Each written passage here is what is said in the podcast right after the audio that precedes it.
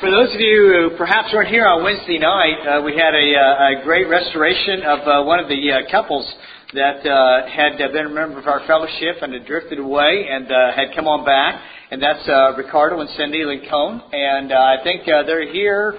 go ahead and stand up wherever you guys are. back and back. and baby, and, and so I thought that since we were having lunch together, it would be appropriate to preach on the parable of the great banquet. So, uh, you know, it, it seemed to fit the, the context of the day, right? So, are you in Luke 14? We're going to read the parable. Actually, we're going to go back a little bit into the text in Luke 14, but we're going to start uh, actually at the parable beginning in verse 15. You there? Okay, here we go. When one of those at the table with him heard this, he said to Jesus, so as you can tell, this is sort of continuation of what had been going on earlier, and we're going to go back and look at that in just a moment, but uh, we'll, we'll read this right now. He says, Blessed is the man who will eat at the feast in the kingdom of God. Jesus replied, A certain man was preparing a great banquet and invited many guests. At the time of the banquet, he sent his servant to tell those who had been invited, Come, for everything is now ready. But they all like it uh, began to make excuses. The first said, I have just bought a field and I must go and see it. Please excuse me. Another said, I just bought five yoke of oxen and I'm on my way to try them out. Please excuse me. So another said, I just got married so I can't come. The servant came back and reported this to his master. Then the owner of the house became angry and ordered his servant, Go out quickly into the streets and alleys of the town and bring in the poor, the crippled, the blind, and the lame. Sir, the servant said, What you have ordered has been done, but there's still room. Then the master told his servant, Go out into the roads and country lanes and make them come in, so that my house will be full. I tell you that not one of those men who were invited will get a taste of my banquet. So the parable of the great banquet is basically about making excuses. Now this is something that every single person in the room can relate with because we've all made an excuse at one time or another. Yeah. Right? Yeah.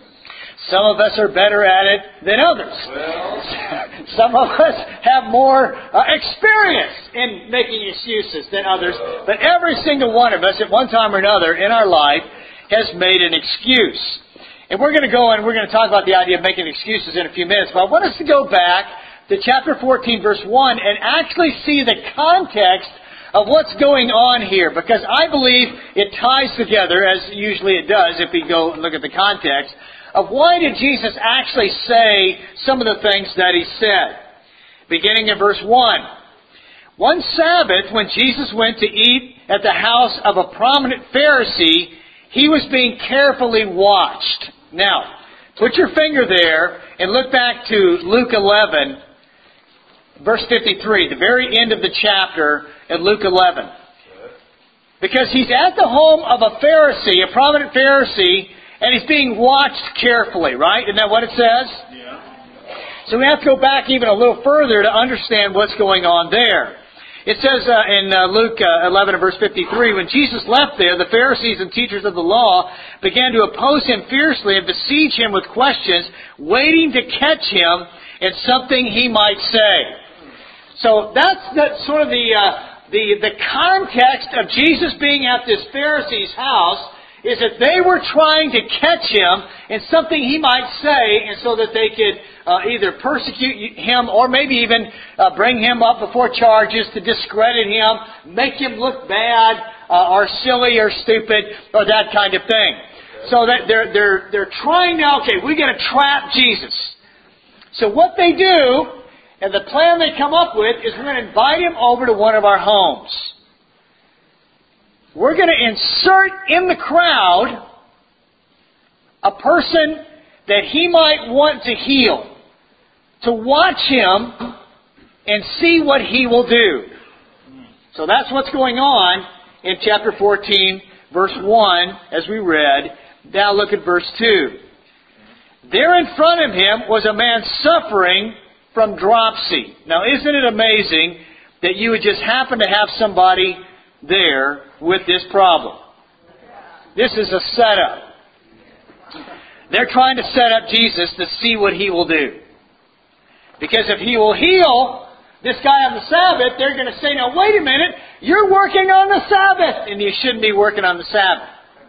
If he doesn't do anything to help this guy out, they're going to say, well, man, you don't love people. And so they think, okay, we've got him now. We're going to catch Jesus. So there in front of him was a man suffering from dropsy. Jesus asked the Pharisees and experts in the law, is it lawful to heal on the Sabbath or not? So Jesus turns the whole thing on him. He asks them the question. But they remained silent. So taking hold of the man, he healed him and sent him away. Then he asked them, if one of you has a son, or if you look at the footnote there, it says a donkey. wow. I can't. But must have been quite a son.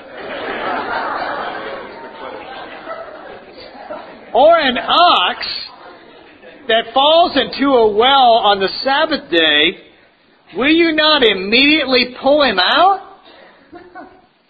And they had nothing to say. You see, even in the Old Testament law, it said you should not work on the Sabbath, but it gave freedom that if, if one of your livestock animals fell into a hole, that you, you could help your, your, your donkey or your ox or your child. you, you could help them out of the hole, even though that is actually working to do that. Even in the Old Testament law, it said, well, you know, if, if your donkey does, you know, trip and fall, you know, you can help him up and, and we'll allow that on the Sabbath. And so Jesus said, now wait a minute. If you can help out your donkey, if you can help out your ox on the Sabbath,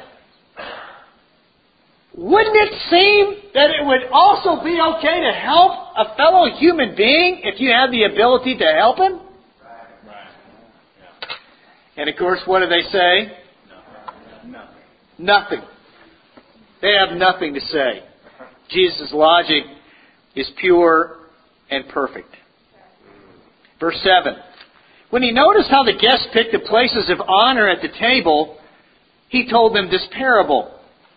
When someone invites you to a wedding feast, do not take the place of honor, for a person more distinguished than you may also have been invited. If so, the host who invited both of you will come and say to you, Give this man your seat. Then humiliated, you will have to take the place of least importance. But when you are invited, take the lowest place, so that when your host comes, he will say to you, Friend, move up to a better place. Then you will be honored in the presence of all your fellow guests. For everyone who exalts himself will be humbled, and he who humbles himself will be exalted. Now remember, we're setting up, why does Jesus tell this parable of the great banquet? Well, he's at the house of the Pharisees, they're trying to trap him. He solves that problem, but as he watches the behavior of the people that he's at this dinner with, he notices that they're all sort of jockeying for position to get the most important place at, at the dinner. That they, they can have the, the most prominent place. And Jesus says, guys, let me give you a little bit of advice here. It would be smarter to go to the lower place because if you're supposed to be at the higher place, the guest that is there is going to be taken out and embarrassed, and you're going to be brought up and put into this place, and you're going to feel a whole lot better about that. But he said, you're going to feel terrible. If you go and get the best place, the best honoring place, and then the, the host of the whole dinner has to come to you and say, uh, uh, uh, sir, I, I, I, that's not your seat. And then he says, You're going to be humbled, and you're going to have to go see you know, be seated somewhere else and, and take a lower place. And he ends with this, this famous saying that whoever humbles himself will be exalted, and he who humbles himself, uh, or, uh, or uh, whoever exalts himself will be humbled, and whoever humbles himself will be exalted. So Jesus looks around and says, there are some really prideful people here in this audience. In this house where I'm at right now, there's some real attention people. I mean, they want the best. They want to be noticed as being the best. Some really very prideful people. But then he also goes on, he says, Then he said to his host, When you give a luncheon or dinner, do not invite your friends, your brothers, or your relatives, or your rich neighbors. If you do, they may invite you back, and so you will be repaid. But when you give a banquet, invite the poor, the crippled, the lame, the blind, and you will be blessed. Although they cannot repay you, you'll be repaid at the resurrection of the righteous. He says, you know, I'm in a room here with some really prideful people, and I'm in some uh, in a room of people here that really don't care about people. Because you you've invited all these these people to this this luncheon you're having here because they're your rich friends and your prominent friends, and you're hoping that they're going to invite you to the dinner they're going to be having. And you don't care at all about the people around you that really have needs. So Jesus is in this house now. He's healed this guy. He's sort of, you know, got out of their trap. And he's made this note. And you guys are really prideful. And you don't care at all, or much, about people around you. Now, you get the context? Yeah. Now he goes in to the great banquet. Because just one guy, we don't know if this guy is just a, a, a very exuberant guy or whatever, he said, Hey, blessed is the man who eats with you in heaven. you know, at every every, every uh, dinner party like that, you got someone that's just, uh, you know, a little exuberant little fired up. You ever known someone like that? You ever known, known uh, yourself to say something that was a little bit too exuberant? You ever done that in, in a in a party or a setting like that, and you're like, oh, that was a. Uh, wish I hadn't said that. Got a little carried away. So Jesus now goes into this famous parable about the great banquet. He says this: the master has prepared the great banquet. The great banquet is heaven having a relationship with God. And the people begin to make excuses about why they don't want to come. Now think about that. If someone right now could tell you you can transport straight to the heavenly gates, would you make excuses? Well, you'd think you'd say, hey, you know, I'm, I'm going to take that right now. I'm going to go. But they began to make excuses about why they didn't want to come. I just bought a field and I need to go see it. Please excuse me. Business problem. I just bought five yoke of oxen. Another business problem. Please excuse me. At least the first two guys say, please excuse me. The third guy says, I just got married, can't come. I don't know who he married, uh, and and what if this is any reflection on her or, or maybe not. I can't come. Have you ever known about something in your life that you should do? A proper way you should act? changes you need to make in your life, and you know you need to do it, but you make excuses.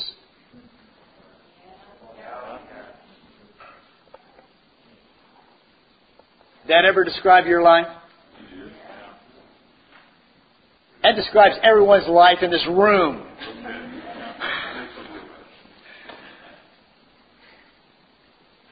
I know I need to do it. Okay, let me help you along in your thought processes here. has it ever occurred to you that your diet is not as healthy as it might be? Should be.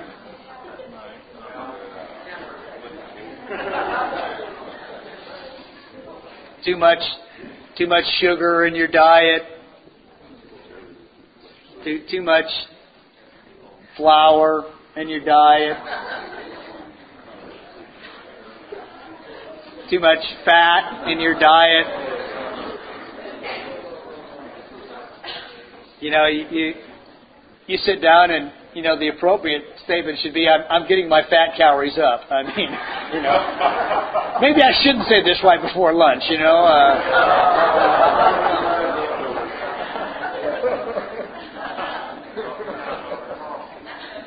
You know what? For almost everybody, I mean that, that that's something I like. Yeah, yeah, I, I, I know, I know, I know, I know, I know, I know, I know, I know. You, you, you ever had the thought, I, I need to work on my cardiovascular exercise a little bit. I need to maybe, you know, walk or jog or run or swim or something like that? Since we just finished tax season, did, did, did, have you ever had that thought, you know, coming, you know, through January, February, March? I need, I need to get my taxes done. You, you ever have that thought? Oh, I don't want to. Oh. Pay the bills.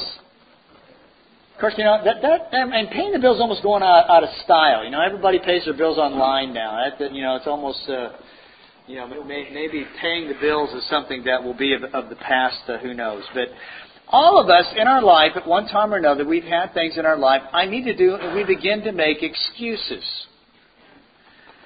Jesus talks about excuses here. Look over to the book of Proverbs, chapter 22. It's a great, uh, famous little proverb here about making excuses that uh, uh, is actually humorous, but uh, makes the point. In uh, Proverbs, chapter 22, and verse 13.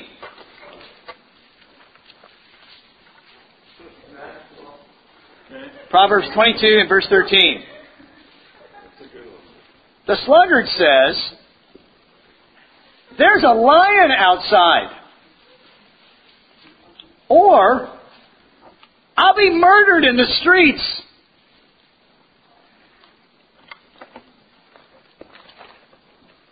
Probably neither one of those things are real.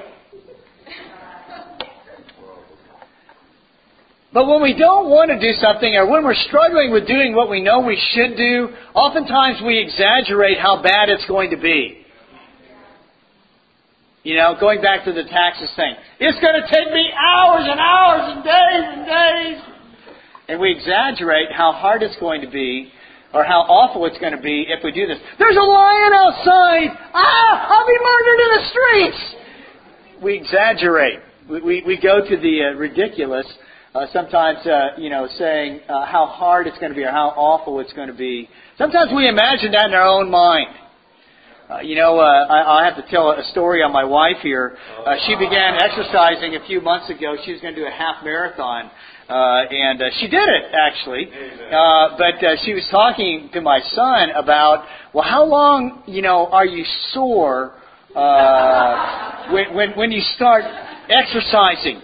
Uh, and is it is it a week or you know uh, is, is it a couple weeks or whatever? And they were talking back and forth and all that. And uh, you know, Chris was very concerned about how long she was going to be sore. And, and you know, uh, you know, sometimes you know you go out and you start getting back into shape, and the first time you go and exercise, and you feel awful. Yeah. You, you ever had that feeling?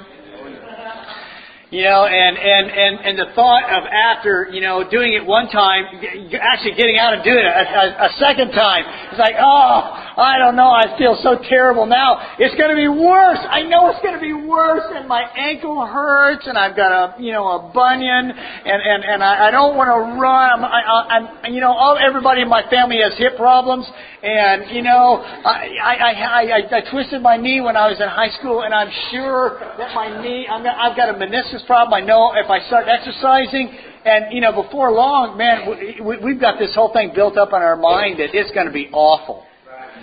If, if, I start doing what I know I should do. Making excuses. Let me talk to the marrieds here for a few minutes. Okay. We're here. I know there's singles here, so singles, you can just sort of uh, enjoy the moment. Um, but uh, uh, marrieds, you know, ha- have you ever known? Okay, uh, we need to go out on a date. A date. Now, date is not sitting at home and watching television. Okay. I know we need to go on a date. But there's a lion outside. I'll be murdered in the streets.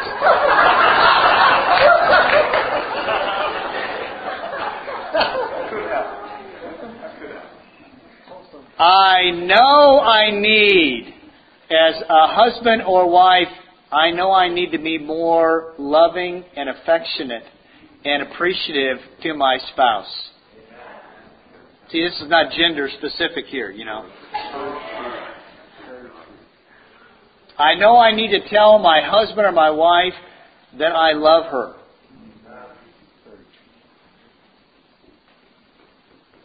You know. Well, I- I'm not ready yet. I'll be ready tomorrow. I was going to, and then she did that. And, and that, I'm telling you, I just, I, I'm not feeling it right now. See, a lot of times in our life, it's not the issue of whether we know what we should do. We actually know what we should do. Many, many times in our life, it's not an issue of whether we know what we should do. It's an issue of whether we're willing to push through the feelings or the moment to do what we know we should do. And uh, I, I, I'm not sure if I know what I should do to make my, my wife feel good. My guess is you know exactly what you should do. Right. You just making excuses. Well, not today. I mean, you know, the Lakers got a big game right now, honey. Don't you understand the playoffs are coming up, and if they lose today, they're gonna not they're not going to be in the third position. They're going to be in the fourth position, and I need to watch that game today because if I don't watch it, I'm not. I, I, I mean, whether I watch it or not has a huge bearing on whether they win or lose.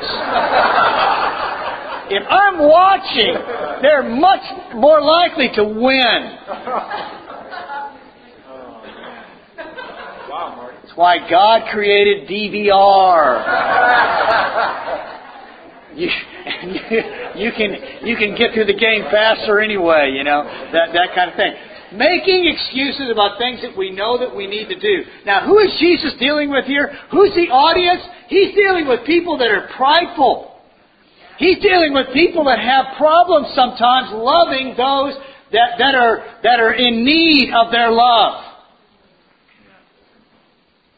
And these are the people that are making excuses about decisions they need to make in their spiritual life.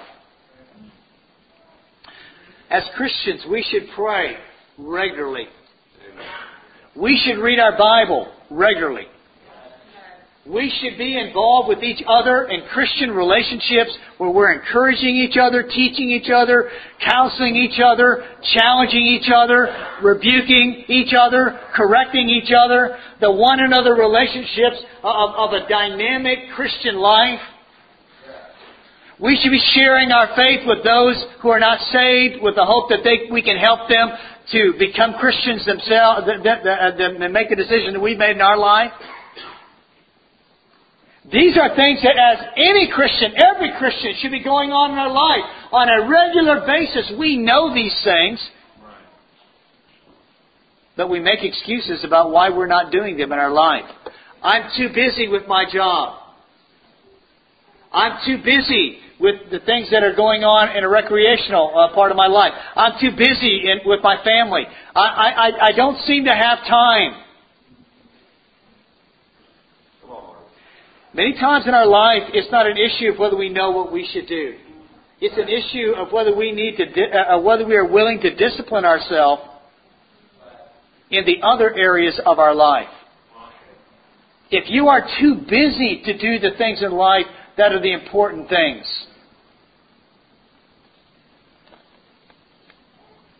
then perhaps you're too busy. Perhaps you have let your schedule become full of all these things that in and of themselves are not necessarily bad things at all. But they now have demanded your attention and they've demanded your time to the point where now you don't have time to be still and know that I am God. You don't have time to read your Bible and think about what it says. You don't have time to take a walk in your backyard or down the, the street or in the park and pray. It's not a matter of whether you know what you should do. It's a matter of being too busy. Sometimes our lives are too cluttered. Sometimes we allow ourselves to be interrupted too much. There's times in your life, I know this is, this is going to shock some of you. You need to turn off your telephone. Oh no, you're not connected with Facebook for 10 minutes.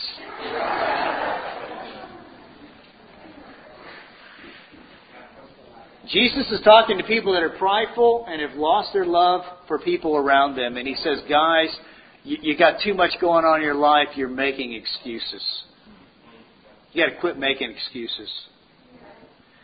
You know, the, the interesting thing with the parable is he goes and he, and, and uh, he reports this to the owner of the house, who is in the, the context of the parable is God, and God is angry. He's angry. He's actually angry. He feels a sense of anger at their rejection. You know, most of us don't like to be rejected. Yeah, right.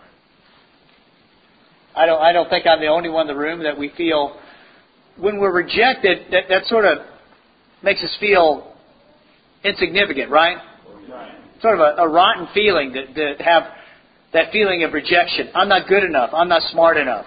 I, I'm not fast enough. Or I'm not talented enough. Makes us feel lousy. We're created in the image of God. This passage says that, that the God figure of the parable is angry. and says, hey, then go out and invite all these people. Who's he say to invite? He says, go out into the streets and bring in the poor, the crippled, the blind, and the lame. Now, why would you go out and invite those people? You would invite those people because they would see and be fired up about their need. They wouldn't look at it and say, oh, no big deal. They would say, wow, what an opportunity.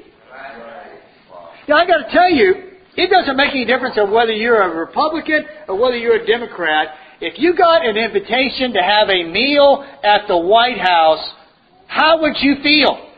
Pretty good. Pretty good. Yeah. Man, I'm telling you, if I got an invitation, I, I can't imagine how that would ever happen. If I got an invitation, we'd like you to come and sit down with the President of the United States and have a meal in the executive mansion. I would be fired up. And I would dare say you would too. Yeah.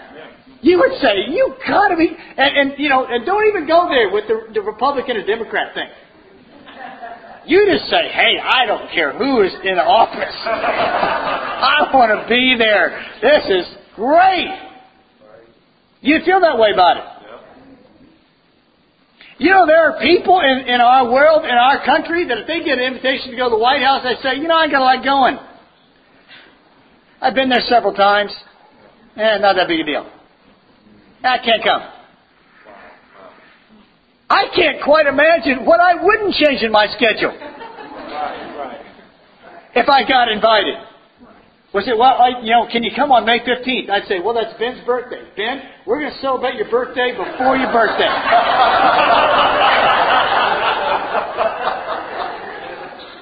okay, well, the only day Mission Fuquay we can we can work you in is October 12th. Oh, Chris, that's our wedding anniversary. Okay, here's what we're going to do. We're going to go. Uh, we're we're going to go to Hawaii, honey, but it's going to be a week later.